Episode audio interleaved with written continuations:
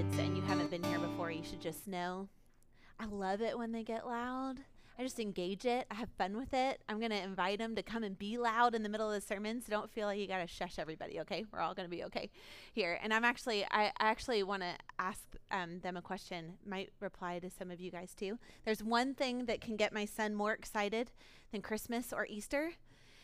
If you've talked to him before, well, first of all, congratulations, because he's um, it might take a minute to talk to you, but he's definitely going to talk to you about Disneyland. Anybody else love Disneyland? Is there anybody over there who loves Disneyland? Yes, you do. What is the best thing about Disneyland? Anybody? Oh, that is a great question. Okay, good. Space Mountain's best. Thunder Mountain. Mm-hmm. Mm-hmm. Didn't take didn't take long. I love Disneyland. Larry and I went there for the first time five years ago. And we went a bit skeptical. I like to think that we're anti consumeristic. Um, I like to think I'm not manipulated easily by marketing techniques. And when we first got, um, like, we're going toward Disney, I was totally justified in my skepticism because that security line was real long. And I was like, see, not the happiest place on earth. and then you walk in the gates, and then it's like music and characters and bubbles and flowers and you're just like totally taken up in it okay? And it i mean it's just really pretty awesome. That's just the way i i just didn't believe i didn't believe everyone who loves it so. Um, and maybe you've come this morning feeling a little skeptical not one to be easily taken in but you're willing to be here this morning. Thank you very much for that. I don't want to manipulate you by music and flowers. I'm not going to pretend that church is the happiest place on earth. And yet, I want to hold out a real hope for you, a real tangible hope for you. That um, if it's true that this man Jesus really rose from the dead, then everything that he said is true and will lead us to what is truly the happiest, the happiest we could ever be. So I, I understand that there's there's at least two kinds of people listening. There's the people who are listening who are like, good luck, preacher lady, with your hope. Maybe you wouldn't be that snarky to me, but I, I felt like that about Disney. Um, and what what I hope is that you would just be willing to hear what hope we're holding on to that makes us this crazy. and maybe some of you like your Disney season ticket holders, you just get ecstatic about the whole thing all over again. I'm sure that there are some of you who are listening who are like, give me that hope again. I know what's coming, and I'm so excited. We're all in this together listening to this Easter story, which is a story of disappointed friends who have lost their hope, who have come and leave grabbing hold of hope once again. So let me read you the whole the the chunk of that Easter story we just reflected on um, a bit of it from Matthew chapter 28. Now after the Sabbath, toward the dawn of the first day of the week, that Sunday morning, that's why we celebrate Easter now. Mary Magdalene and the other Mary went to the tomb. And behold, there was a great earthquake, for an angel of the Lord descended from heaven and came and rolled back the stone and sat on it. His appearance was like lightning, and his clothing white as snow. And for fear of him, the guards trembled and became like dead men.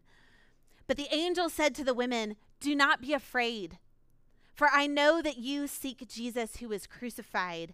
He is not here, for he has risen, as he said. Come, see the place where he lay, and then go quickly and tell his disciples that he has risen from the dead. And behold, he is going before you to Galilee. There you will see him. See, I have told you. So they departed quickly from the tomb with fear and great joy and ran to tell his disciples.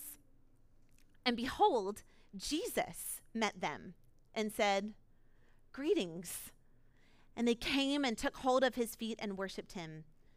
Then Jesus said to them, Do not be afraid. Go and tell my brothers to go to Galilee, and there they will see me.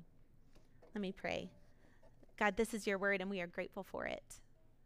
Would you help us to grab hold of your hope today? In Jesus' name, amen.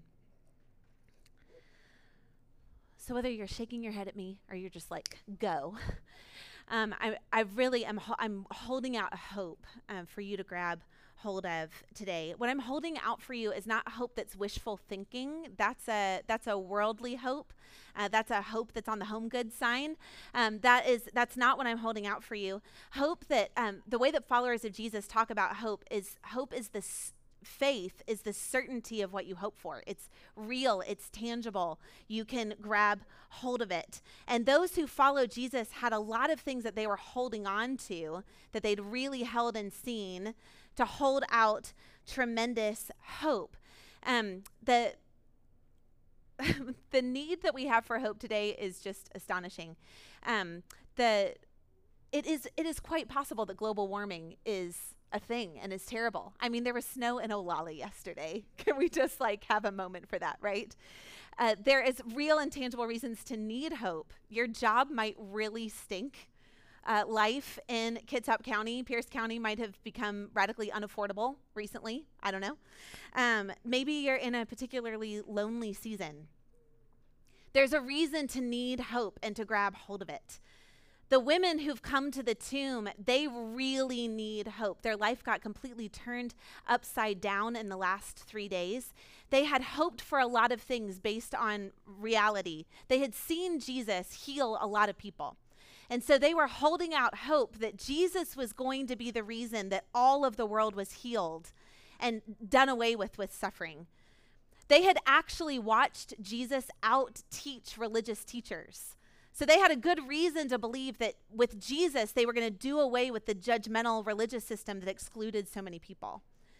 They had actually seen Jesus teach and then live out the truth of this different kingdom where the blessed people, the happy people, were the ones who were empty and knocked down and poured out. And yet they really were happy. Like they were seeing that. So they had tangible reason to hope and to believe that this guy would really be the king, like the actual governmental king of Israel, and transform the world. So they had good, tangible reason to hope. And yet, Jesus has now been arrested and died. And the last place they saw him was as a broken body going into a tomb. And so those hopes had been dashed. And now they'd had somewhere around like 39 hours to process how much of that hope was gone. And so, what do they do as disappointed disciples with hope that's gone? Well, they go back to the last place that the trail for hope went cold. The last place that they'd experienced hope and joy was in Jesus' presence. So they go back to the last place where they found him. And that place is a dirty, dark tomb. So, not exactly an exciting place, a place of joy. And actually, one of the writers um, says that they went with oils that they had prepared to anoint his body. So, they went with preparation for the place to be stinky and to be a place of death but they were obligated out of a once loved hope, out of a love for this Jesus to show up anyway. And so they go to the tomb.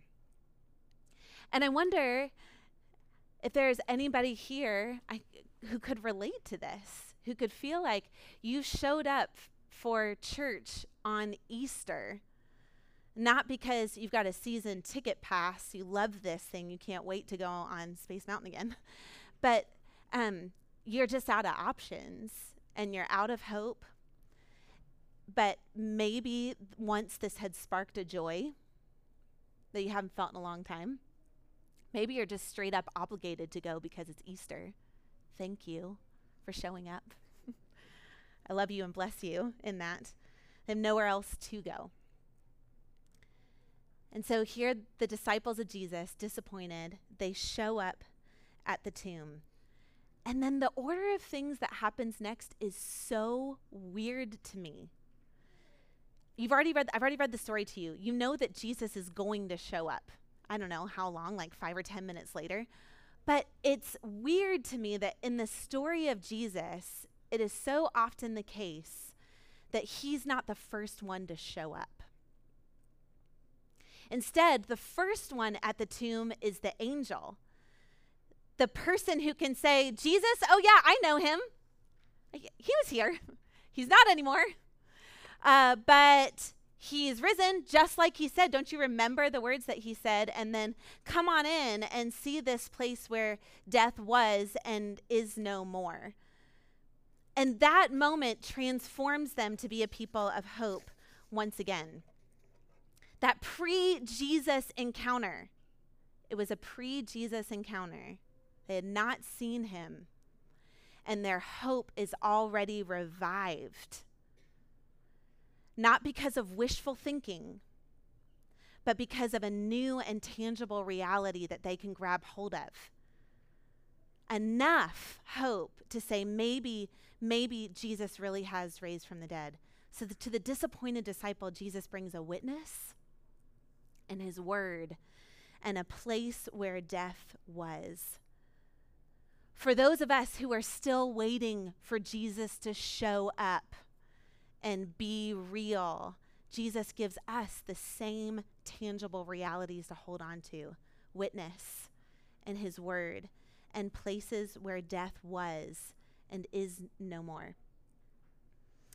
I'm I'm gonna I, I need to close off Disneyland because it's just such an odd thing. I, so I want I want to get some help. We're going to close off this Disneyland story and go back to hope. So kids, can I get you to come and help me talk about Disneyland? Because I don't know that all the adults know about it. I don't know if they have as much hope as we do. Because if you could just put pause, I'm going to let you come right back to your projects. So just pause, put down your your pencil or your crayon, and come join me over here to talk about Disneyland. Anybody? And Easter. They are connected as all great things are in the world. Come on over.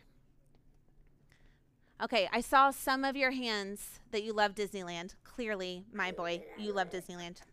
Do you guys want to stand up or you want to sit down? What do you feel like? Down. You want to sit down? Okay, you could dance. What do you want to do? Do we have another Disneyland fan? Are you a Disneyland fan? Yes. Okay, I'm gonna need my, I'm gonna need my phone. I'm not.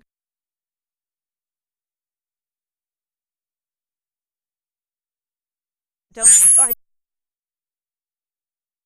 Mickey or Team Minnie? Who do we got? Mickey? Mickey? Who's on Team Mickey? Who's on Team Minnie? Team Minnie? Okay, awesome. We got a little bit of both. Oh, Team Goofy. Way to think outside the box. High five. I like that. I like it. And Izzy's on Team Sonic. I don't think you can see Sonic at Disney. That's awesome. Okay. Those of you who love Disneyland, tell me what is the best thing about Disneyland? Yeah. Everything. Yep. I was I wasn't kidding. Yes, McKinley. Everything. What do you love? Kiefer, uh, everything. What if they don't know what everything is? Can you give me something? Thunder Mountain. The rides, absolutely. Yeah, Larry Reed did not like the Goofy ride at California Adventure. It's too high. That's right. Okay. I love the parades. Anybody a parade person? You like it? Okay, good. So you, my friends, you are witnesses to Disneyland. You can tell people that you love it, right? When you go to Disneyland and you want to know where to go next that's awesome, what do you look at? A map. Okay, awesome. I don't think there's Easter eggs at Disneyland. Maybe today. I don't know. I I don't have my old paper map from Disneyland because now it's all on an app. Do you guys know this? You can visit Disneyland anytime you want. When I show you the map of Disney, I can even tell you it's a 55 minute wait for Peter Pan. When you the service will be over and you can go ride Peter Pan. When you look at the map, how does that make you feel? Happy. You feel happy? Happy. I want to go there. I want to go there right now. It makes me feel like I just want to jump through the screen. I just want to jump through the screen. I love that. Okay, our um, the map of Disney is here to help us remember what's there, right? I know. You know what? I want to be. I want to be there too. This I couldn't take us all to Disneyland this morning, but I did bring our favorite Disneyland toy. Just if you could just pretend that we're there. I'll just I'll just bring the joy to you. We love this thing. Okay, I promise this will be up here later for you. If you want to play with this outside, I'll I'll bring it around. You guys can play with it, okay? Here's the deal. Here's the deal. Easter is even more exciting than Disneyland. Could you believe me? I know. Because Jesus came alive on Easter. And if Jesus really did come alive on Easter, and I believe that he did, then everything that he said is true. And everything about the world is going to be healed. He's going to make sense. He's going to read to us about our lives and why stuff happened and help it make sense to us. He's going to be king on the throne, and every act of injustice is going to be done away with. It's going to be awesome. And do you know what? So that you could believe and have hope in that, Jesus gave you three things at least. He gave us a witness, gave us somebody to tell us what happened. Who told you that Jesus died and rose again? Who told you that? Who in your life? Your parents? Jesus told you directly, Izzy. I love that. I believe that. Like, like, just like, tell, tell it to yourself, then yes. Oh, you tell it to yourself because you know the story. You repeat it. That's right. Okay, great. So you have witnesses in your life. Where did they get the story? Where did they, they get the idea that Jesus rose from the dead? The Bible. The Bible is contains the stories of Jesus and helps us to remember what he's done. It's like we can jump right back in, right? Makes us happy. We remember. We actually feel sad sometimes too because we want this to be we want we want to be there. We want it to be real, right? And then he gave us he gave us an empty tomb to remind us. He wants to talk to you all the time. Do you know how you can talk to God directly? How can you see him? How can you talk to him? Yeah. Like, Praying. Thanks. Thanks, Zach. like, talking directly. That's right. So you can grab hold of hope that the world is going to work out. It's going to be okay because Jesus has given you his witness and his word and he wants to talk to you directly. Okay, thank you for coming and being up here up front with me. You can go back to your go back to your task. Really appreciate it. And you can come back for the bubble machine later, I promise. So it is so shocking to me that that the women did not get Jesus directly. It would have been way more expedient, wouldn't have been? If like Jesus had been the one sitting on the tomb. And yet it is I don't know why, but it is so often the way of Jesus than when we are seeking hope before he shows up. We are given a witness and his word and place where death was and isn't anymore. He gives them the witness, the angel who says, Jesus, I know him. He's not here. Um, he has risen. And that spark of I know him, the witness's spark of I know him and he is risen is an it starts that work of tremendous hope building in them. And then I imagine the women chugging on his words. He's risen from the dead just as he said. Did he really say that he was going to die and rise again? I thought we were having dinner parties until he was king. Did I miss something? But then as they're chugging on it, they remember, oh, yeah, he did say that. He said it a lot. Beginning like six months before this, when one of his disciples begins to say, uh, Jesus is more than a man. I think you're the Christ, the Son of the living God. That in Matthew 16, Jesus says he says that from that time on Jesus began to show his disciples that he must go to Jerusalem and suffer many things from the elders and the chief priests and scribes and be killed and on the third day be raised. Before Jesus had ever come, God had said, He demonstrated to them in His Word that this was the way He operates in the world. That His plan of salvation is not power and seizing authority. His way of salvation is through suffering and death.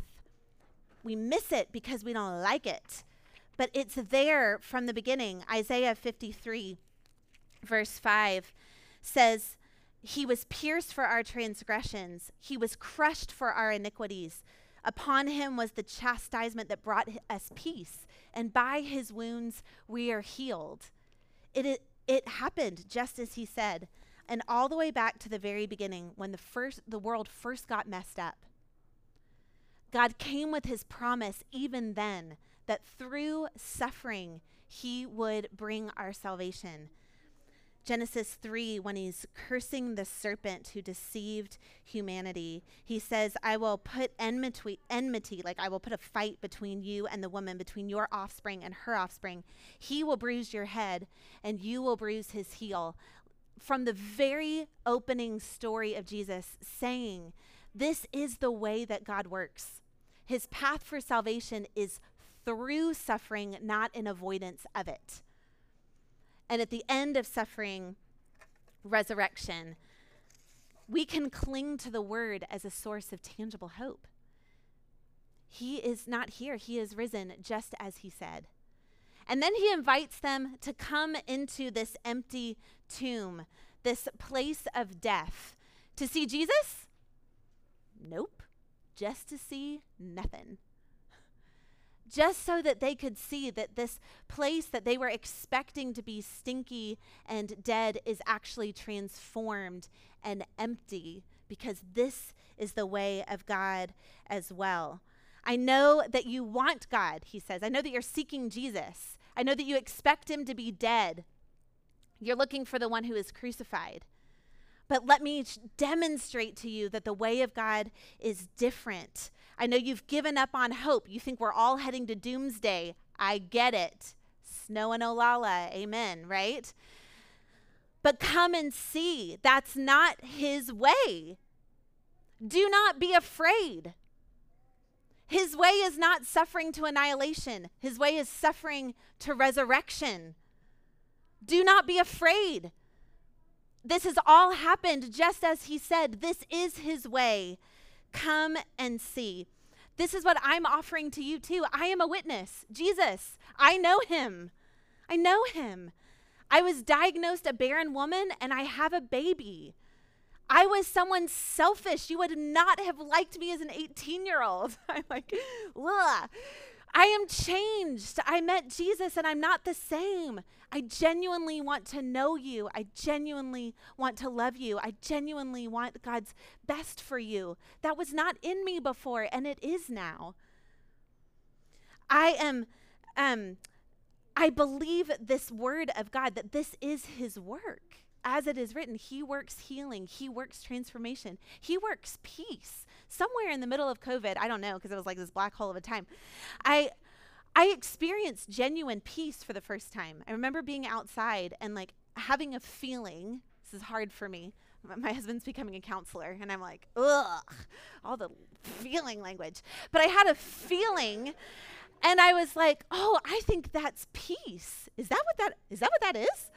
Oh, that that feels good. Oh, I like that. That is the story of God. And maybe um, you are like the women who've come and expected stinky death. You've given up on hope. You would really believe if you could actually see Jesus. And I don't know why this is, but it is so often the repeated story that the disappointed would be follower of Jesus does not grab hold of him first. They encounter somebody else who says they know him, and you go, yeah, right. They encounter the word and go, is that really is that really how it was written? And then they can walk around people like me and go that that's a place where death was and isn't at least as much anymore. I am being changed, right? And then, then the dis- that would be a great moment for Jesus to show up, I think. but he's not quite ready yet. What the women do is they, after they've processed that, then they begin to get this spark of hope, enough hope in what they are now tangibly receiving in the witness and the word in the empty tomb to run back to the disciples. They believe enough to run quickly with a hope that they haven't yet experienced. I think that is so important. They've made the move to run back in obedience to the angel who said, Go quickly and tell the disciples that Jesus is going ahead of them and they will see him. They act in obedience before they see Jesus, and it is in that act, in that running out of the tomb that Jesus shows up. They are already hoping, but they haven't gotten what they hope for, and they're acting obediently, moving in the way of Jesus. And then he says, This is where I am. Greetings. It is like the most banal, basic pedestrian. Hi. Like, for real? You found me. You found me when you walked out quickly in hope that that story was real. That's when I showed up. And that's when you grab hold of him. And that's when they can't help it, but they bow down and they worship him. Their friend is their God. And now they see and believe and have no choice but to fall on their face. And they want to stay there, I think, which is why Jesus says, Don't be afraid, go quickly and tell my brothers, not my followers, tell my brothers that I will see them there. And then they have to wait all freaking day. I'd be so mad about that. Jesus goes to walk with two people that we don't know their names before he comes back to Peter, James, and John. Peter, James, and John also have to believe on the hope of the witness and the word and the testimony of the place where death was before they get to see him face to face. Those two that he walked with, what they say, and this is not here, when they what they say when they show up to Jesus is these women came back with a crazy story that he's risen from the dead. We had hoped. We had hoped. Doesn't look true. Friends, this is still true for you. This is still what I offer you. You who come to church on Easter disappointed, expecting stinky death. You hear someone else's story. You hear God's word. Maybe you stick around because you like cornhole. And maybe you just get a little bit of a picture of death was in that person, and maybe there's not as much of it anymore. I wonder what that's about. But then there has to be this there has to be this moment where you cling to that, where you grasp hold of that as if it were true hope and walk out, run out in obedience to the way of Jesus. To say, I'm going to live that out before I even grab hold of Jesus myself. And I don't know how long that wait is. It, five minutes for the women, all day for the men, a lifetime. I don't know. But when you grab hold of that hope and run in obedience, this is the way of God. This is this is how he works. It's how he has worked.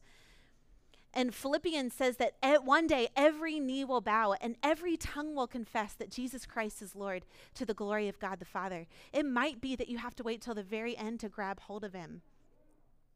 But I can tell you that I have I have known him and I have fallen at his feet in worship of him. And I believe this to be true. Jesus knew that we ha- would have a really hard time to keep, to keep going.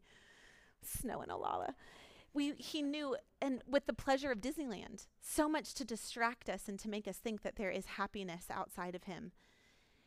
So he gave us a couple things. After this story, he'll, he'll give us his spirit. He says, I'm not, I'm not going to leave you. I'm going to give you my spirit who will be with you. Paul writes and says that Christ in us is the hope of glory.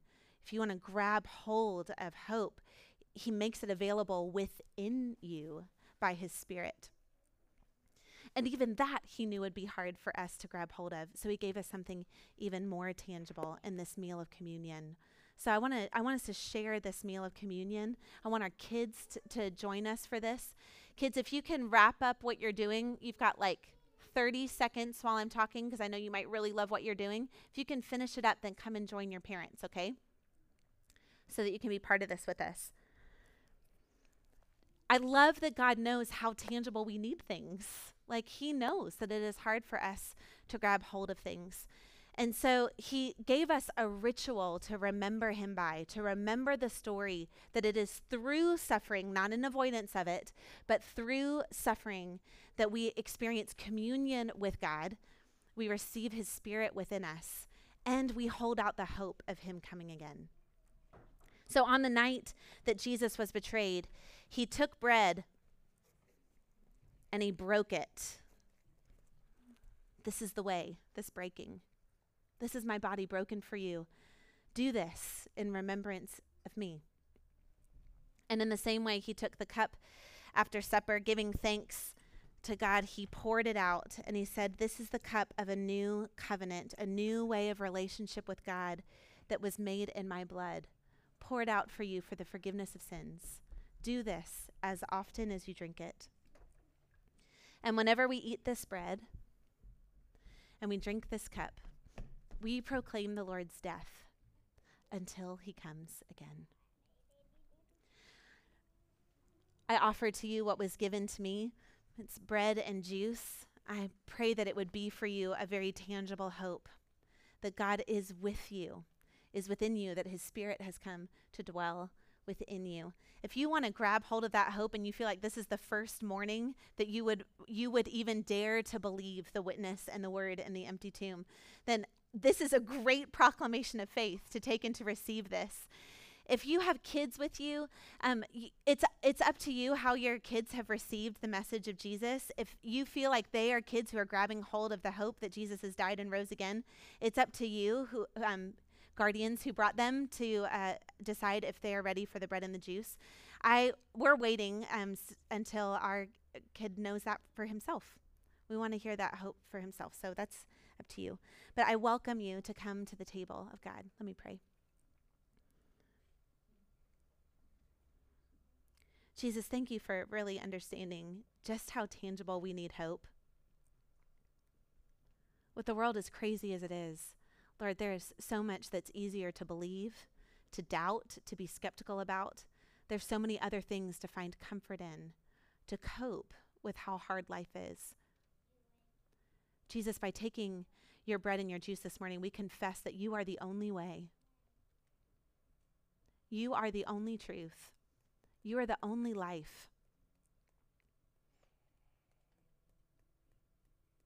Jesus, where else could we go?